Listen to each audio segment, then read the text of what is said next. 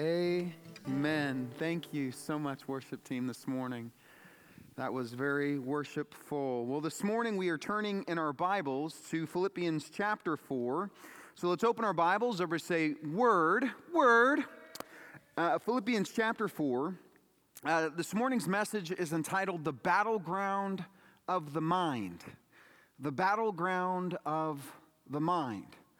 Our minds are under attack by a virus uh, that is spreading among us faster than COVID 19. It is, in fact, uh, more destructive than the expected economic fallout.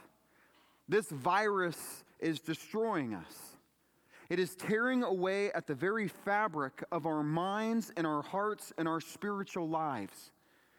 It is the virus of fear and panic and gripping anxiety and worry. It is the true pandemic. It is a virus that is literally killing our spiritual lives. And so, with that in mind, we are turning our attention to Philippians chapter 4. To what we will read is a series of succinctly worded exhortations or spiritual challenges and really practical life practices. Now, the letter of Philippians was written by Paul the Apostle to one of the very first churches he had planted in Europe. Now, while Paul is writing this particular letter, he is in chains, awaiting trial in Rome, and by all accounts is soon to be put to death at the hands of Emperor Nero. Now, the church at Philippi had sent a very gracious gift to Paul while he was in prison. And so, taking the opportunity, he writes a very tender and timely letter to this lovely little church that was facing really tough times in a season of suffering. This letter then becomes words that are very applicable for us this morning. And as we turn our attention to Philippians 4, we are picking up mid thought as Paul is quickly approaching the conclusion of his letter. And as Paul often did, he finishes with a series of exhortations. Again, spiritual challenges and practical life practices. Essentially, this is how we live out our spiritual faith in really tough times. Paul writes and is setting these exhortations that we are going to read in a context and in a language of tender and loving shepherding. Look with me right now, Philippians 4, verse 1. Therefore, my brothers and sisters, whom I love and long for, my joy and crown. And he concludes the verse with, my beloved. Paul uses five expressions of love. First, he calls them family, brothers and sisters. Then he relays how he loves and longs for them as they are apart. The church at Philippi is his joy and his exceedingly great reward. They are his beloved, that is, the objects of his affections. You know, I can really relate to Paul's sentiment and heart as he writes these words this morning. With each passing week, my love and longing for you as the church grows only stronger.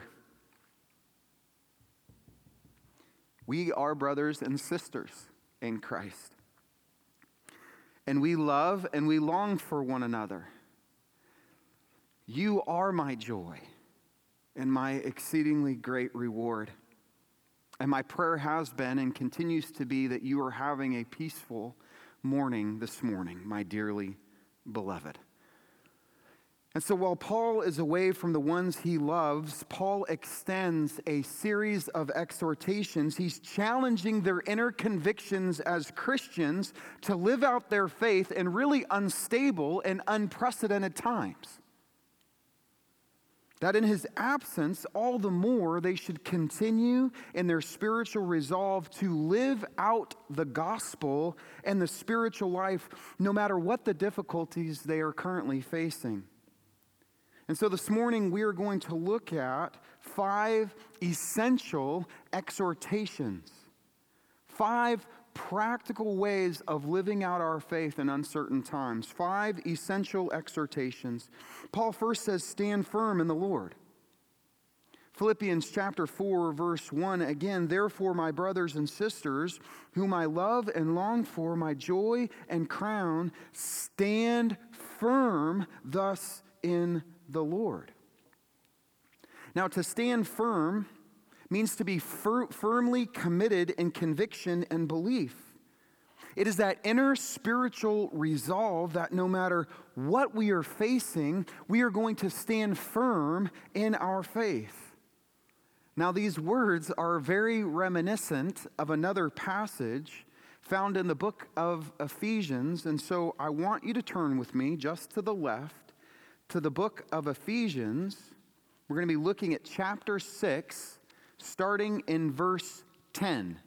Ephesians chapter 6, starting in verse 10. And again, we're picking up at the end of a letter.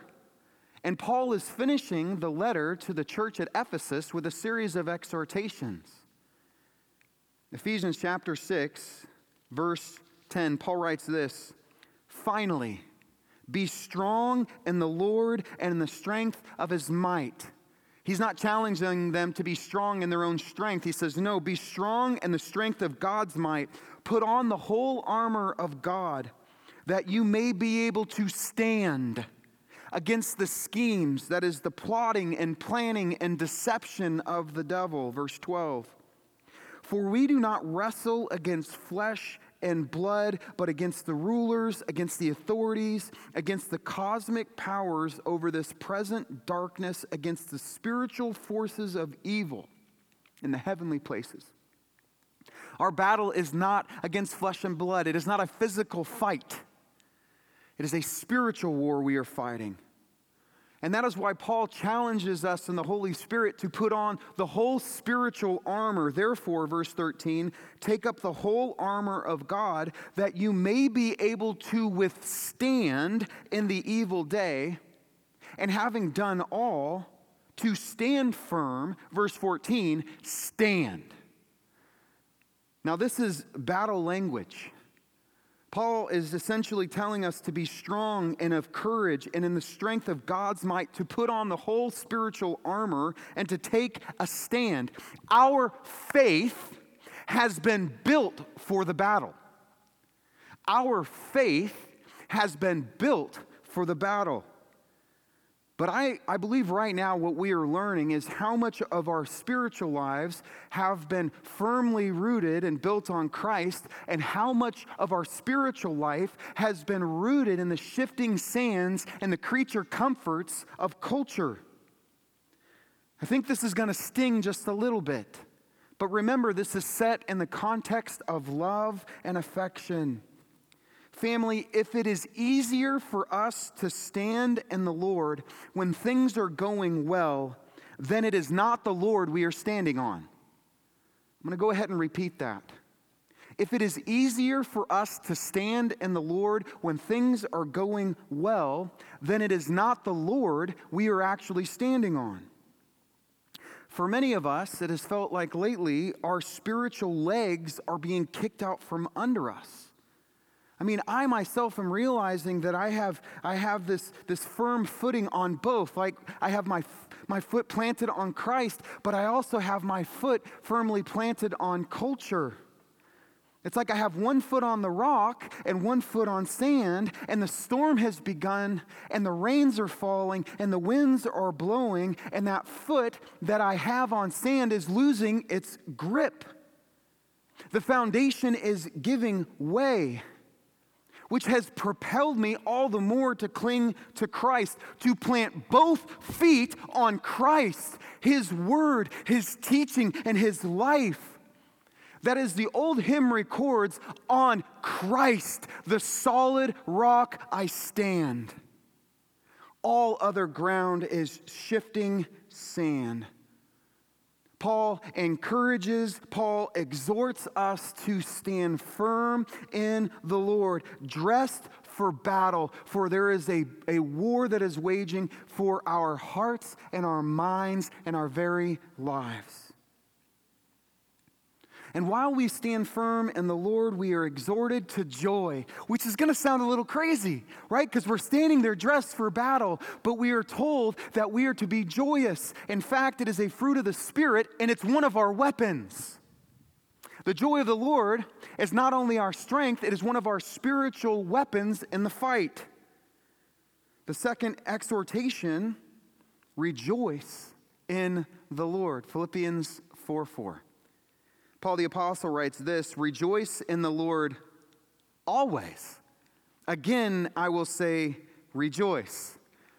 Now, this is a very odd concept and mindset, especially in view that the guy who's writing this particular letter is in chains.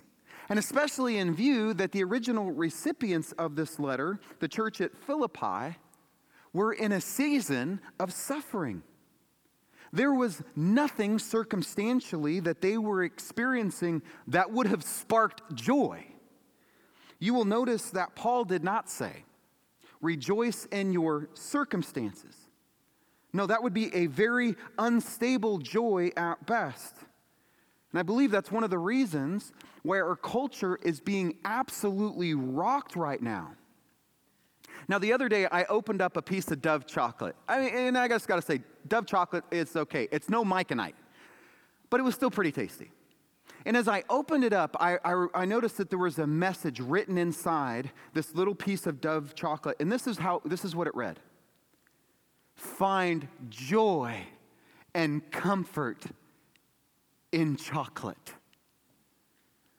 Find joy and comfort in chocolate. And as I read that, I'm like, wow, try building your life on that. But isn't that our culture? I mean, fill in the blank, right? Find joy and comfort in career and possessions and education. Find joy and comfort in family and health and wellness and retirement. And the list just continues to go on. But as the Christian, the message is clear. We are to find our joy and our comfort in Christ. Family, the Christian always has something to be joyous about. Even if we have nothing and have Jesus, we have all that we need to be joyous. I love this quote by J. Vernon McGee. He writes this concerning uh, regards to this verse. He says, This is a commandment to a Christian.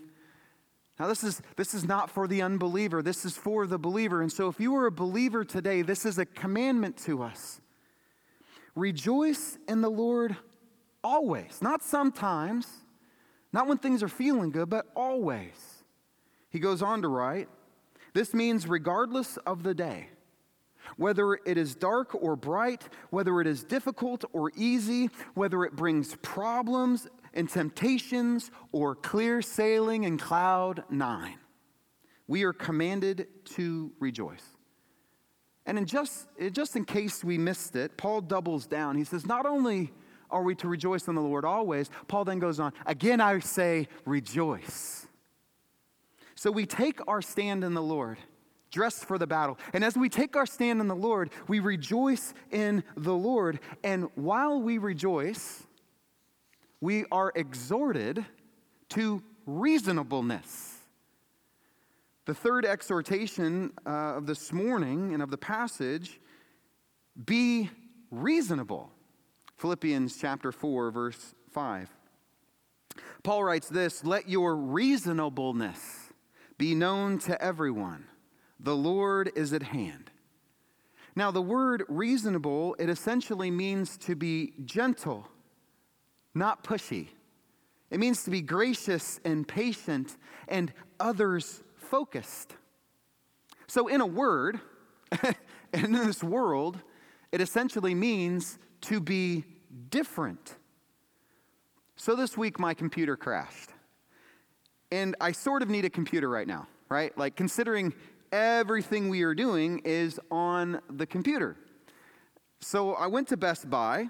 I mean, well, I say that. I went to Best Buy. I sat outside of Best Buy because they weren't actually allowing people inside. So they sent a rep outside.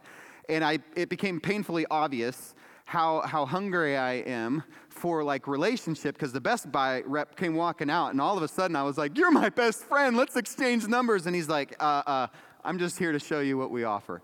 And so he brought me through a series or showed me a series of options.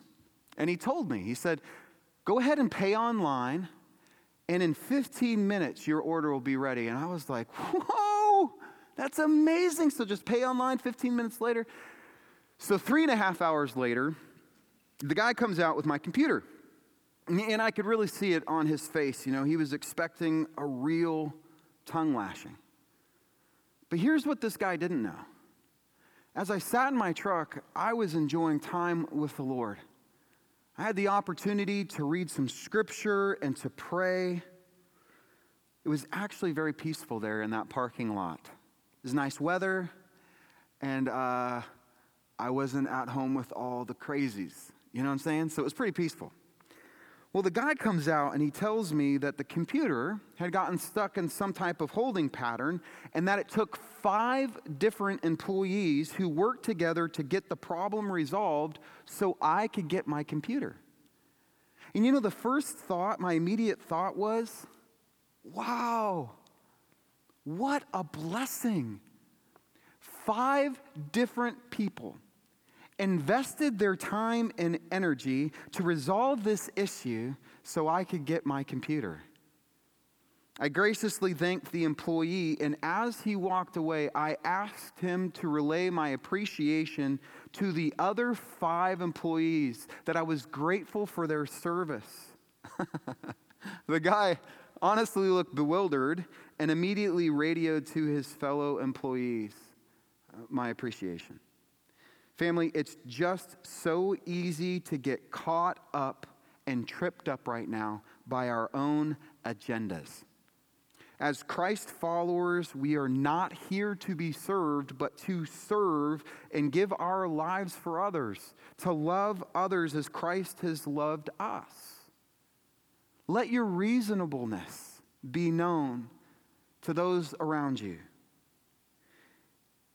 Let your reasonableness also be known at home. Because we are promised here that the Lord is at hand, He is coming, He is soon to return. Let that shape your day. You know what? I don't want the Lord showing up as I'm giving a Best, guy, uh, Best Buy guy a tongue lashing. He, let that be something that shapes your mind and your heart that the Lord is soon to return. That let our reasonableness be seen to the world, but let it also be experienced in our homes. Family, I want to encourage you be gentle and gracious with one another. As Ephesians 4, verse 32 tells us, be kind and tender hearted, forgiving one another as God and Christ has forgiven us. Everyone is having a tough time right now.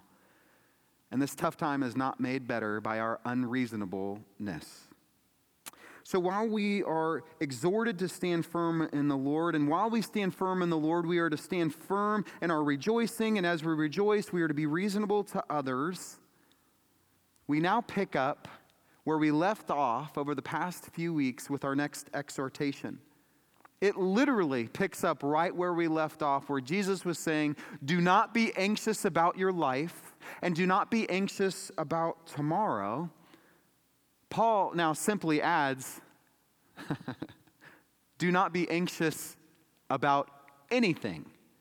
Philippians chapter 4, verses 6 through 7, Paul writes, Do not be anxious a word meaning fearful or panicked or gripped with anxiousness and worry about anything.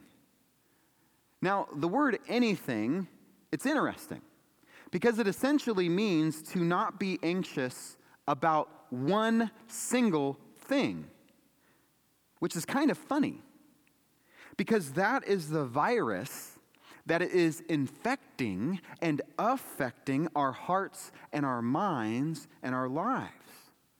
It is the virus of anxiety and fear and panic and worry that is, in fact, destroying our inner spiritual life. So, what do we do with it? What do we do with our worries and our concerns and our overwhelmed mind? Well, Paul writes Do not be anxious about anything, but in everything To not be anxious about one single thing, but in every single thing, by prayer and supplication with thanksgiving, let your request be known to God. That in every single thing, we are to go to God in prayer. You see, family, prayer is the place where we bring our supplications, that is, our intercessions for self and for others. Prayer is the place where we bring our thanksgiving and our gratitude. That as Christ's followers, we always, always have something to be thankful for. And it is in prayer where we make our requests known to God. Which sounds a little odd because we're sitting there and we're like, wait, God doesn't know what my needs are? Why do I need to let my request be known to Him? Well, just as we saw last week in Matthew chapter 6, verses 32 and 33, we are reminded that our Father in heaven knows what we need. But we are exhorted to seek first the kingdom of God and trust that all of the things we need will be added. Something spiritual and miraculous happens it's like a divine exchange. When we come and we make our request known to God, we bring Him our burdens and our fears and our anxiousness and our worries in prayer. And He gives us His peace. Look at verse 7. It says, In the peace of God, which surpasses all understanding, will guard your hearts and your minds in Christ Jesus. Now, this is the only place in the New Testament where we read that we receive the peace of God, or more literally, the peace from God, as something that we receive. This is describing an inner tranquility that all of us can have, even as hell is literally breaking out around us. It is an inner calm and an inner peace that boggles the intellect. It doesn't make sense. It's like trying to explain it, and, and words just seem to fail. It's like when the person comes up to you and they're like, Why aren't you freaking out? And we're like, Well, well, I pray. Yeah, yeah, yeah, but why aren't you freaking out right now? Did you hear about everything that's happening? Why aren't you panicking? Um, I pray. It's a spiritual miracle afforded to us in Christ. Family, there are times when we go to God in prayer and in simple desperation we cry out to Him. We bring him our prayers and our concerns and worries and thanksgiving and requests and our prayers for others. And it's like in the process, this weight is lifted from our souls. It's a miracle when panic is replaced with peace and when chaos is replaced, replaced with calm. And where once we had a worried mind, we now have a worshipful heart. And that peace and inner tranquility, it guards our hearts and minds in Christ Jesus. That word guard, Paul is using a military term that implies that our minds are a battleground that need to be protected by military guard from a hostile invasion. If that is not a description of what is actually happening right now, I don't know what is. Our minds are under attack by a hostile invasion. So we take our stand in the Lord and we rejoice. And as we rejoice, we serve others. And as we serve others, we pray. And while we pray, we use our minds to think on and meditate on the things of Christ. Because, family, something we need to be aware of right now is this the virus of fear is being spread through every conceivable interaction with the world right now. Through every news article that we read by some couch cushion prophet with a laptop, by every projection and perceived outcome by some scientific expert or economic fortune teller Family, we are essentially filling our hearts and minds with scientific and economic horoscopes. Because no one, and I repeat, no one knows what the future holds except for the one who holds the future. And each horoscope that we're reading right now is worse than the one that preceded it. And on top of that, we are now streaming our stress one of the most popular genres of shows and movies right now, I know I'm not going to talk about Tiger King, but one of the most common genres or most popular genres in movies right now are movies and shows like Contagion and Outbreak, which are literally about the spread of a deadly virus and the ensuing pandemic. We are filling our hearts and minds with fear, and it's infecting us. We have got to stop streaming stress and following fear and watching worry because, family, our minds are under attack, and we need to train and discipline our minds for the battle. That is why Paul concludes with our fifth exhortation. He says, Don't think about those things, think about these things. Philippians 4, verse 8. Finally, brothers and sisters, whatever is true, that right there eliminates 95% of stuff on social media. Whatever is true, whatever is honorable, that is, whatever is holy, whatever is just, that is good and virtuous, whatever is pure, that is godly and good, whatever is lovely, that which brings joy to the heart, whatever is commendable. These are the things that we wouldn't be ashamed to share with others. If there's anything excellent or virtuous, if there's anything worthy of praise, and as I think about that, I'm like, God's worthy of praise. We are going to praise Him for eternity. And so, regardless of the circumstances, let us begin that holy undertaking that we will continue on for eternity. We are to think about these things and to continue thinking about these things. We're, we're so to be so caught up in these things that we literally should not be able to think about those things. Family, we don't have a lot of power over stuff in our life right now. But we do have power over what we think about and what we fill our minds and hearts with right now. And so Paul ties this discussion together. And I'm going to go ahead, you know what I'm going to do? I'm going to sneak in another little exhortation, but I think you're going to be grateful I did. So we're going to call this the sixth exhortation. I'm just going to kind of sneak it on in there. Philippians chapter 4, verse 9.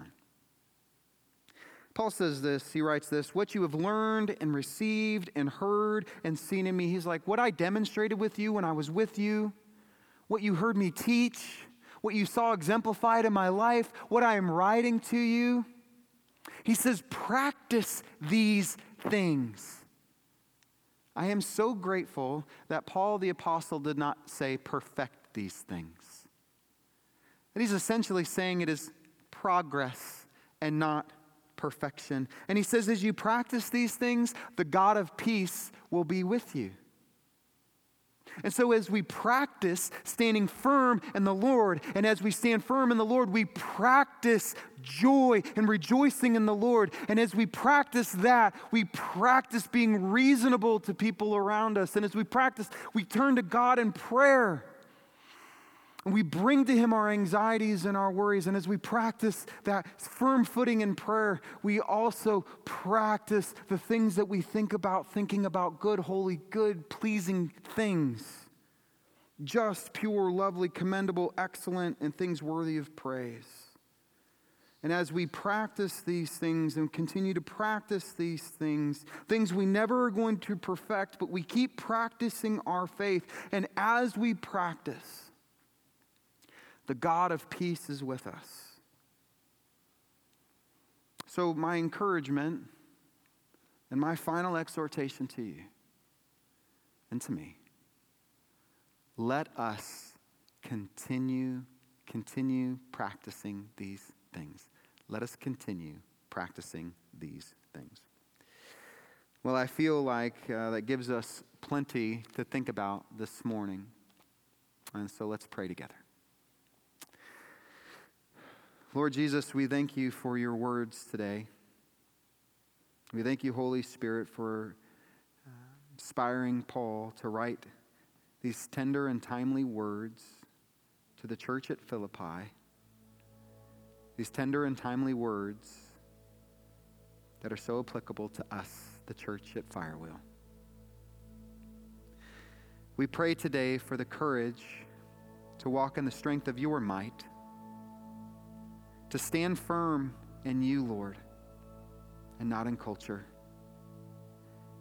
May our feet be firmly planted on you, Christ. You are the rock. All other ground is shifting sand. We pray that our faith would grow during this time.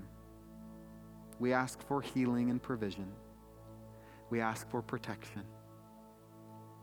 And we ask, Lord Jesus, Please allow us to be your ambassadors of grace and reasonableness to the world and to our homes. I pray this morning for those who feel alone, isolated. May you, Lord Jesus, be with them in, in really tender ways, that they would find comfort in your presence. Lord Jesus, we love you. We thank you for your goodness and your grace. We pray this all in your name. Amen.